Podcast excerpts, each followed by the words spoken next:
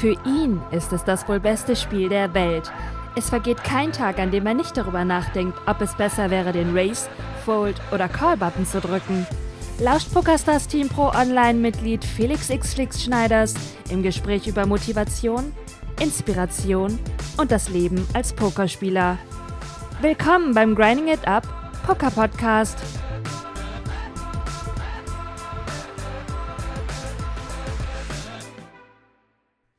Hi Leute, hier ist der Flix für die Grinding It Up Poker Podcast Folge Nummer 19. Ich bin gerade mega happy und ich muss das unbedingt mit euch teilen. Deswegen ganz wichtige Podcast-Folge heute. Für mich persönlich, auf der einen Seite möchte ich natürlich einen Erfolgsmoment mit euch teilen. Ich hatte live im Stream auf Grinding It Up TV am Montag, also heute, ich nehme Freitag auf, am 10.11. Ich hatte Montag, äh, den 6.11., meinen bislang größten Turnier-Cash 2017 auf PokerStars. Monday Six Max 109 Dollar Buy-in. Ich habe für knapp 3000 Dollar gecashed und das hat mich mega happy gemacht. Nicht, weil ich das Geld gewonnen habe, nein, sondern weil es einfach ein Erfolg war, der sich nach langer, langer Zeit des harten Grinds und des langfristigen Arbeitens an meiner Strategie, an meiner Taktik, an meinem Wissen über Turnierpoker ergeben hat. Und das ist das Schöne und das ist auch das, was mich am Pokern fasziniert und immer wieder motiviert. Es ist nicht das Geld, es geht nicht um die Kohle. Es geht vor allen Dingen auch noch nicht mal um die Strategie selber. Es geht einfach um den Prozess, den Weg dahin.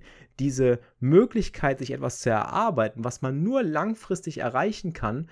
Ich habe noch nicht mal den ersten Platz belegt, Leute. Ich habe den dritten Platz belegt. Ich will es jetzt nicht ganz spoilern. Ihr könnt euch das Ganze als Stream-Highlight-Video auch nochmal auf meinem YouTube-Kanal und auch auf meinem Twitch-Kanal gratis angucken, Leute.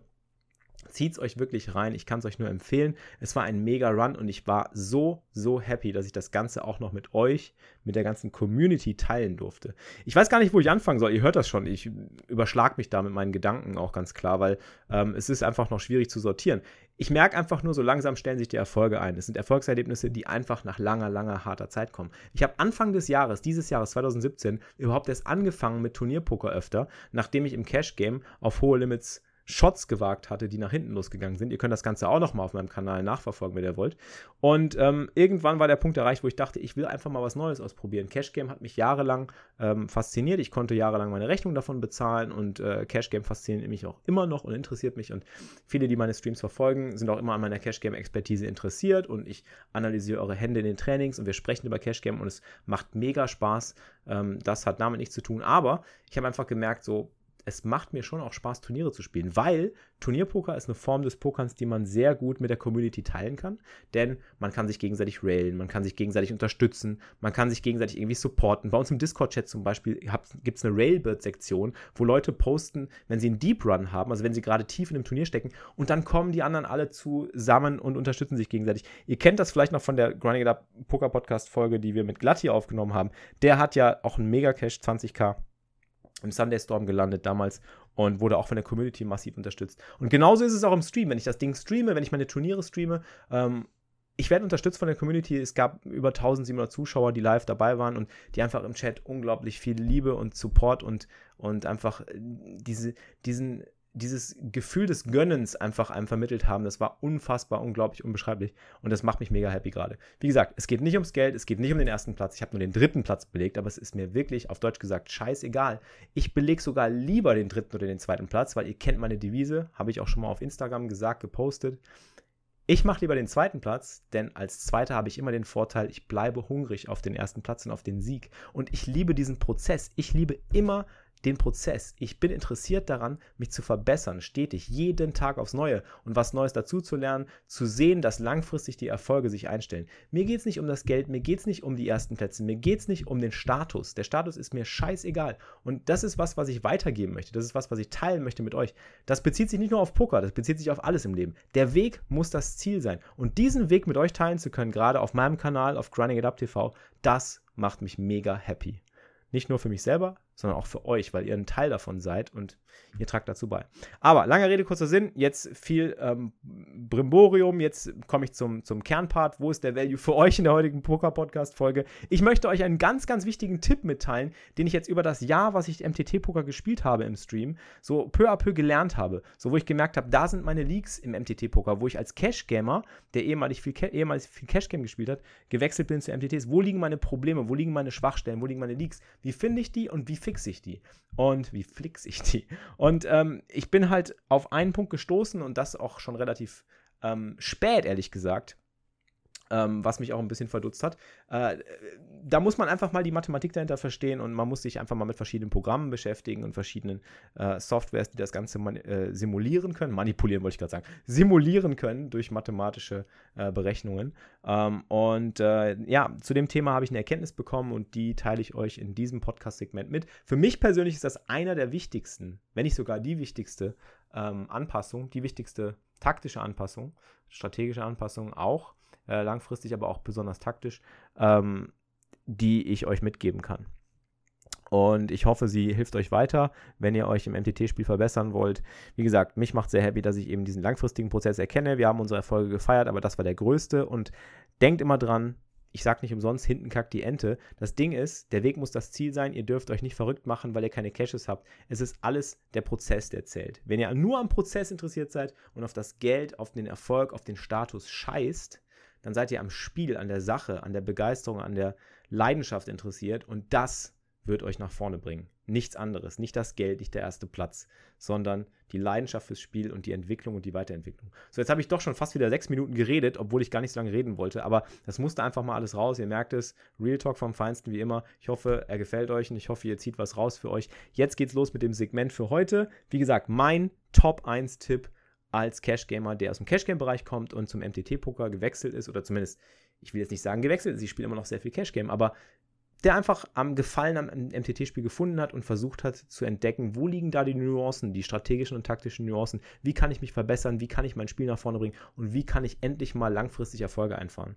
Weil ihr wisst auch beim MTT-Spiel, die Varianz ist groß und man kann gerade beim Turnierpoker das Ding wirklich nur langfristig schlagen. Und man muss sogar so denken, wie ich gerade gesagt habe denn sonst werden sich die Erfolge selten einstellen und es wird immer so eine Art Fluggefühl, also ein Gefühl von einer Eintagsfliege irgendwie bleiben. Ich habe einmal fetten Cash gelandet und vielleicht war es nur Glück. Denn das ist immer möglich. Deswegen hört es euch gut an. Jetzt ist Schluss. Ich höre schon auf zu labern. Jetzt geht's weiter. Viel Spaß damit.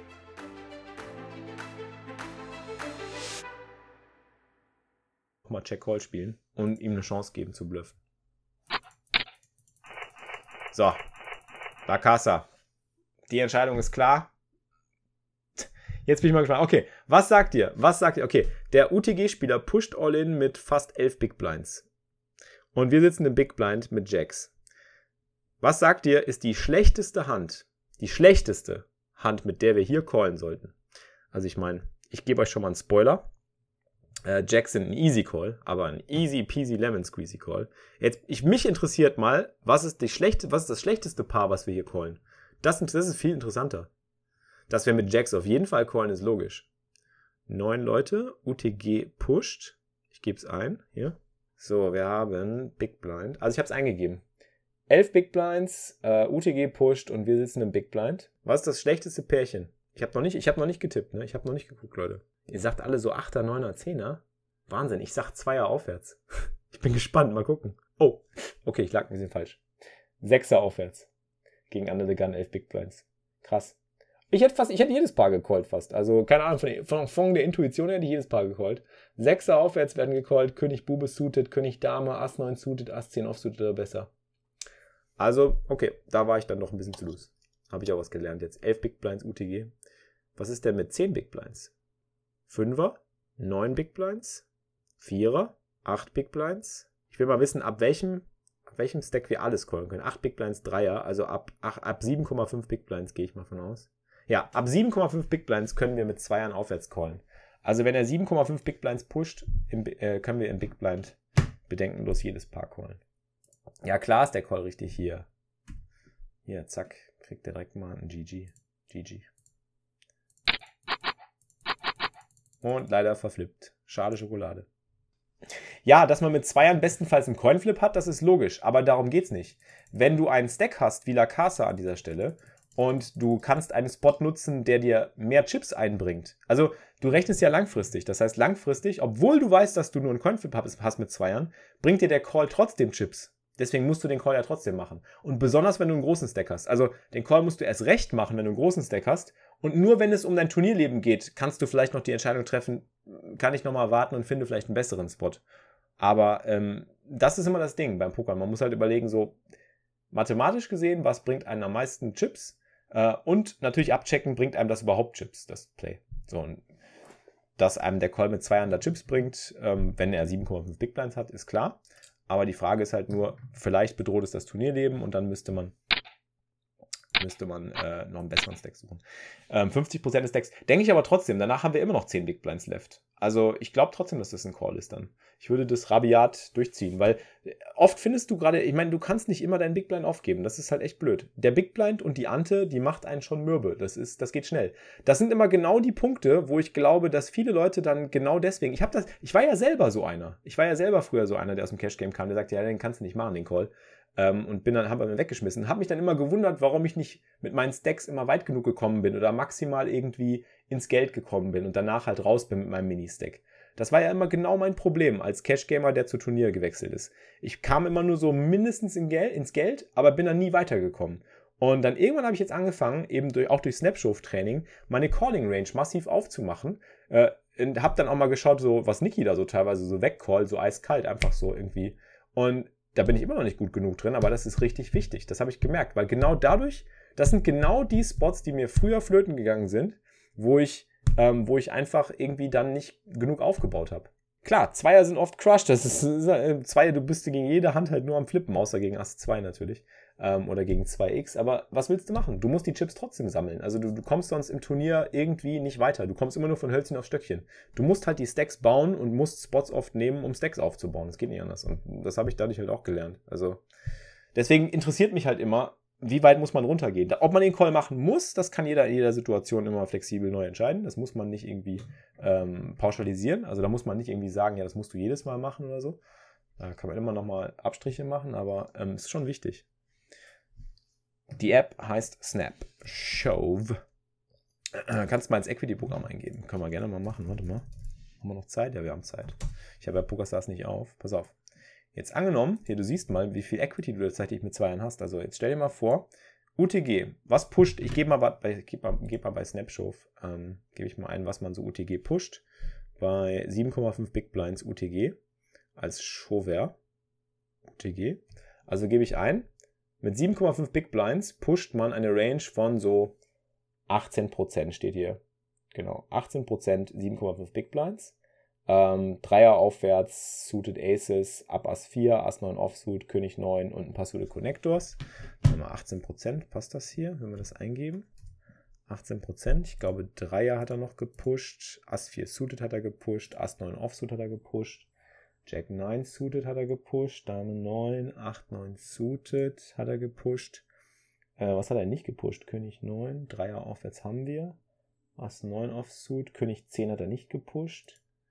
Das hat er auch nicht gepusht. Dame Bube pusht er auch nicht. König Bube pusht er. Okay, 18,1%.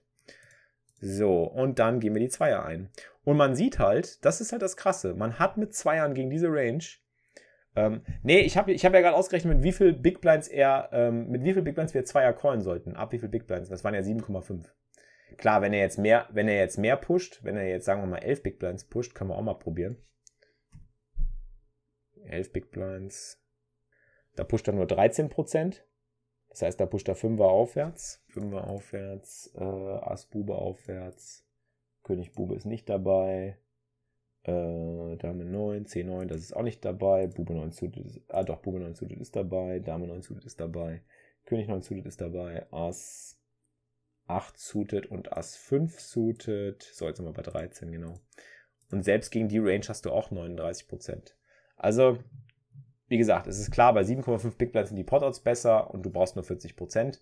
Aber du hast eben 40% und das ist wichtig zu wissen. Ich meine, du hast mit Zweiern fucking 40%. Das ist, das ist eine Bank.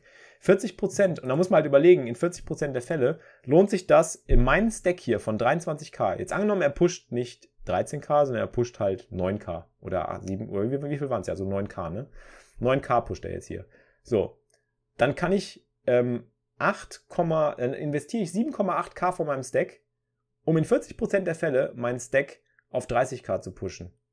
Und das finde ich sehr wichtig. Also das ist ein Spot, den du eigentlich dann nehmen musst, eigentlich sogar mit zwei Jahren an der Stelle. Obwohl du gecrushed bist manchmal, aber du hast eben 40%. Und das ist halt viel. Das sind Spots, die mir immer durch die Lappen gegangen sind. Immer. Nicht nur mit Zweiern. Noch schlimmer. Nicht nur mit Zweiern, auch mit Händen wie König Bube suited oder Ass 4 Offsuit oder was weiß ich. Das sind halt alles Hände, die man da wahrscheinlich auch callen kann.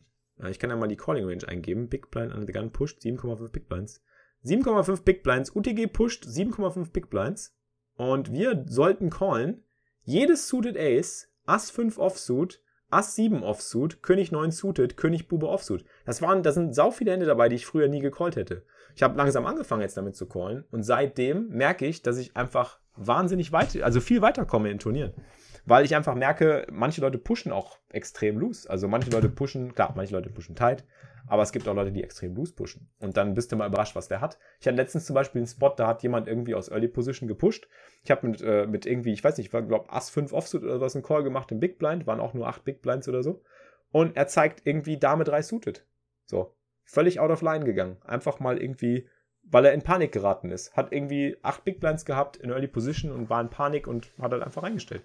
Passiert auch. Also man ist echt oder man dominiert manchmal sogar Hände, von denen man gar nicht ausgeht, da, wo man gar nicht davon ausgeht, dass man die dominiert. Also, das ist schon nicht ohne diese Calling-Geschichte. Das war so ein Leak, was ich immer hatte in meinem Game, ähm, weil ich mir immer gedacht habe, naja, das lohnt sich halt einfach nicht. Das ist Quatsch. Ich warte lieber, ich finde einen besseren Spot und so weiter. Und das Problem ist beim Turnierpokern immer das Gleiche. Du merkst halt irgendwann beim Turnierpoker, dass dir die Chips immer mehr flöten gehen. Die gehen die flöten und flöten und flöten. Es wird Ante bezahlt, es wird Blinds bezahlt und irgendwann bist du halt derjenige, der eben reinstellen muss. Und dann bist du zu stark unter Druck, ähm, gerät selber vielleicht sogar in Panik als Shortstack, ähm, machst nicht unbedingt Fehler, aber bist halt einfach darauf angewiesen, dass die Karten halten, die du reinstellst und dass alle folden und je weniger Chips hast, du hast, desto weniger Fold Equity hast du und so weiter. Das ist alles so, so eine Spirale, die sich daraus ergibt. Ähm, und es ist echt Wahnsinn. Selbst mit Queen 3 gegen 2-2 ist Flip vielleicht besser, ist, äh, ist Flip vielleicht besser als Flip? Was meinst du? Flip ist besser, Flip ist besser als Flip. Flip besser als Flip. Nee, aber ihr wisst ja, was ich meine. Ihr wisst, worauf ich hinaus will. Man muss nicht pauschalisieren. Man sollte nicht sagen, so, ja, ich muss den Call auf jeden Fall machen, aber äh, dass man callen muss oder dass man callen sollte, finde ich extrem wichtig. Und ähm, das ist ein Leak, was ich hatte, ganz klar. Also ich sehe das inzwischen auch als Leak im Turnierspiel. Äh, und ich sehe es auch immer noch. Ich habe gestern, äh, ich denke immer noch drüber nach, ich hatte einen Spot irgendwie, da habe ich gesagt, das war im Hot 82 letzte Woche, das weiß ich noch. Da hat irgendwie einer das Middle Position gepusht, auch so für sieben Big Blinds oder so. Oder für acht Big Blinds. Ähm, Achso, Dame 3 Suited ist besser als ein Flip. Ja, aber du hast ja den Big Blind und die Ante schon investiert und du kriegst die Pot-Odds. Das heißt, du machst einen Plus-EV-Call, also einen Chip, einen sogenannten Chip, einen Plus EV nach Chip EV Call. Also die Chips bringen dich weiter. Durch den Call generierst du Chips. Du gewinnst Chips langfristig, wenn du den Call machst. Also das ist damit gemeint. Ähm, ob du ihn dann machen musst oder willst, ist natürlich eine Entscheidung, die du dann individuell der Situation angemessen anpassen musst. Also, wie gesagt, Hot 82 Freitag, ich erinnere mich da nur an so einen Spot, den ich hatte. Ich hatte irgendwie Ass 4 Offsuit im Big Blind, äh, irgendwie Middle Position, pusht auch sowas wie 7,5 oder 8 Big Blinds. Und ich wollte eigentlich callen, aber dann habe ich gesehen, der Typ hat bisher keine Hand gespielt. Und dann habe ich gesagt, okay, fühle fühl ich mich gerade nicht gut bei. War so ein Feeling irgendwie so. Vom Feeling her hatte ich kein gutes Gefühl. Ähm, aber wer weiß, den Call hätte ich vielleicht machen sollen. Ähm, und denn nachher hat sich herausgestellt, der Typ war eigentlich genau wie jeder andere, der hat auch alles Mögliche reingestellt. Äh, und der Call wäre Plus EV gewesen. Ich habe es nachgerechnet mit Snapshove. Er wäre Plus EV gewesen. Ich habe ihn aber geskippt. Also man skippt halt Spots, weil man sich irgendwie da so ein bisschen auch emotional manchmal reintextet. So, man, man denkt sich dann selber so, ja, nee, aber könnte man ja noch mal warten auf einen besseren Spot und so und dann lässt man es lieber. Und ähm, ich glaube, was einem da wirklich hilft, ist einfach mal machen und probieren, probieren, probieren, probieren und nach 10 Mal oder 20 Mal dann irgendwie sagen, ja, scheiße, hat sich nicht gelohnt. Deswegen den besten Tipp, den ich geben kann, ist da einfach, wenn ihr das probieren wollt, probiert halt das in kleinen Turnieren aus. Also probiert halt irgendwelche Stakes, die äh, für eure Bankroll äh, angemessen sind, die vielleicht irgendwie sogar ein bisschen kleiner sind. Also das mache ich am liebsten auch in so Turnieren, so dann Hot 440 oder Hot 550 oder was weiß ich, so, wo, wo es für meine Bankroll und wo ich die Sachen dann einfach austesten kann, um zu sehen, oh, da sehe ich doch Hände, die ich, die ich nicht erwarten würde. Klar, jetzt kann man natürlich sagen, okay, in kleineren Turnieren spielen die Leute ein bisschen anders. Aber laut Niki zum Beispiel äh, kann man auch sagen, die, die Leute in den, in den ähm, kleineren Buy-in-Turnieren in den späten Phasen pushen teilweise sogar noch tighter als die in den, in den höheren. Das Witzige ist ja, je höher man geht in Turnierpoker, desto loser pushen die Leute tatsächlich, weil die ganzen höheren spielenden Regulars, die kennen äh, die, die Wichtigkeit von Push- und Calling-Ranges. Die, die kennen das ganze äh, Nash-Gleichgewicht. So, das heißt, die wissen, die müssen loose pushen und die müssen loose callen. Das bedeutet, gerade wenn man aufsteigt, sieht man sogar teilweise noch losere Pushes oder noch losere Calls, als man erwarten würde. Das ist das Witzige. Man denkt halt immer so, ja, nee, aber wenn man höher, wenn man höher geht, dann werden die Leute ja solider. Nee, umgekehrt ist eigentlich der Fall. Also, ähm, ich hatte auch letztens, zu dem nur am Anekdoten erzählen gerade, aber ich hatte auch wieder letztens einen Spot, ähm, 109er Sixmax am Montag. Ich open raise, weiß ich nicht, ich glaube 7er oder so. Dann gibt es einen Call und der Small Blind pusht all in für 10 Big Blinds oder so. Und ich dachte halt so, ja, das ist normalerweise mega. Nee, nicht 10 Big Blinds, waren, waren, waren mehr, es waren 13, 14 Big Blinds. Und ich denke so, normalerweise ist es ein Spot, wo die mega tight pushen sollten. Ähm, und er hat halt einfach Vierer gepusht. So. Und ich habe es halt gar nicht auf dem Schirm gehabt. Könnte man jetzt sagen, ja, eigentlich Standard Push, aber vielleicht würden viele Microstack-Spieler da nicht pushen, würden Vierer folden oder callen oder so. Und wären sich gar nicht sicher, das reinzustellen. Ähm, und dann gab es auch einen Spot, wo einer mit Ass 4 suited reingestellt hat, wo ich es nicht erwartet habe. Also je höher man geht, desto, desto loser pushen die Leute tatsächlich, weil sie wissen, wie wichtig Full Equity im Turnier ist. Das ist ja das, was die guten Spieler von den etwas schlechteren Spielern oder den mittelstarken oder den durchschnittlichen Spielern unterscheidet im Turnierpoker. Die finden oder die wissen, wo die Spots sind, in denen man Full Equity hat oder haben kann. Und trainieren das halt. So, Rand Ende. Weiter geht's. Weiter geht's. Wir haben Assbube Offsuit hier im Smallblind. Ich würde potten, wenn überhaupt. Ansonsten aus dem Smallblind hier callen mag ich gar nicht. Philpo. Das gefällt mir nicht so gut mit Assbube. Multiway. Leaden gefällt mir auf dem Board auch nicht, weil du willst definitiv nicht geraced werden. Das Board ist ein, ist ein Board, wo du nicht viel Equity hast, obwohl du Top-Top-Kicker hast. Das ist nämlich genau das Problem. Du wirst jetzt geraced und er repräsentiert eine sehr, sehr starke Range, gegen die du nicht so viel Equity hast. Und du wirst jetzt auf vielen Turn Rivers nicht glücklich, und jetzt foldest du den Turn. Das ist eklig. Deswegen übernehmt nicht zu früh die Initiative in Spots, wo ihr zu wenig Equity haben könntet. Genau wie hier. Deswegen hier Check Call. Klare Line. Entweder Preflop squeezen oder Flop halt, wenn du passiv spielst, dann Check Call und dann abschätzen, Turn nochmal Check Callen. Dem Gegner einfach eine weite Range ähm, zu, zu erlauben. Du musst ihm einfach eine weite, weite, weite, eine weite Range erlauben. Verstehst du? Weil du es gerade ansprichst. Ich frage mich immer, ob die Programme überhaupt für alle Limits gleich benutzt werden können. Wenn wir annehmen, dass Spieler auf niedrigen Limits tighter pushen, ist doch zum Beispiel ein 2-2-Call noch schlechter oder habe ich einen Denkfehler? Genau richtig. Das ist ja das, was ich meine. Du kannst Situationen niemals pauschalisieren. Du solltest es niemals pauschalisieren. Nur weil die Snapshove-App oder weil ich jetzt gerade nachgerechnet habe, dass 2-2 ja da ein Call ist, solltest du in der Entscheidung selber oder in der Situation selber immer noch äh, eine Anpassung vornehmen. Auf jeden Fall. Das ist ja dann das Adjustment, was du vornehmen musst. Das musst du immer machen. Du musst immer dich dem Markt anpassen. Wenn der Markt halt Microstakes sind und die pushen tight oder die sind eher so, die, die haben eben keine losen Pushing Ranges, musst du tighter callen, auf jeden Fall. Wenn du aufsteigst und du merkst halt, die Leute werden Loser, musst du Loser callen und so weiter. Das Adjustment muss jeder selber machen. Das ist ja das Komplexe am Poker. Sonst wäre ja sowas wie Snapshove einfach die Komplettlösung für das Game. Dann, wär, dann könnte ja jeder Poker ganz easy durchspielen, wenn das so wäre. Deswegen, man muss sich ja immer anpassen. Das ist ja das Interessante am Pokern, dass man diese ganzen Facetten halt immer äh, neu justieren muss, je nachdem, gegen welche Gegner man spielt und so. Deswegen gibt es ja auch immer noch Edges im Poker. Ansonsten wäre das Spiel ja gelöst und dann würde man einfach sich an das Schema F halten, das durchspielen und dann gäbe es halt keine, keine Möglichkeiten für Vorteile mehr.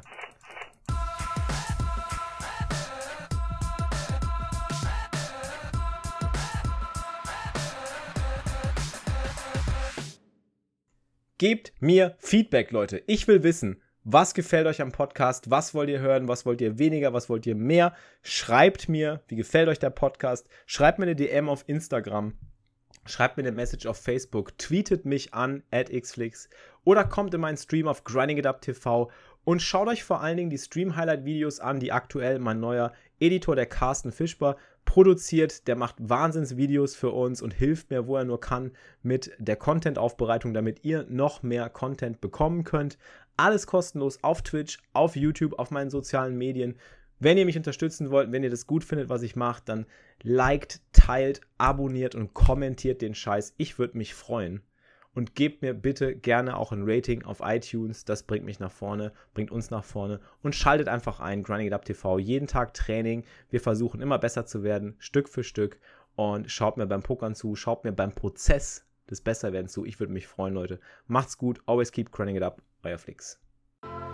Das war's für dieses Mal, liebe Pokerfreunde. Ihr habt immer noch nicht genug? Mehr Poker-Content mit Felix bekommt ihr täglich um 15 Uhr live auf grindingitup.tv. Bis zum nächsten Mal beim Grinding It Up Poker Podcast.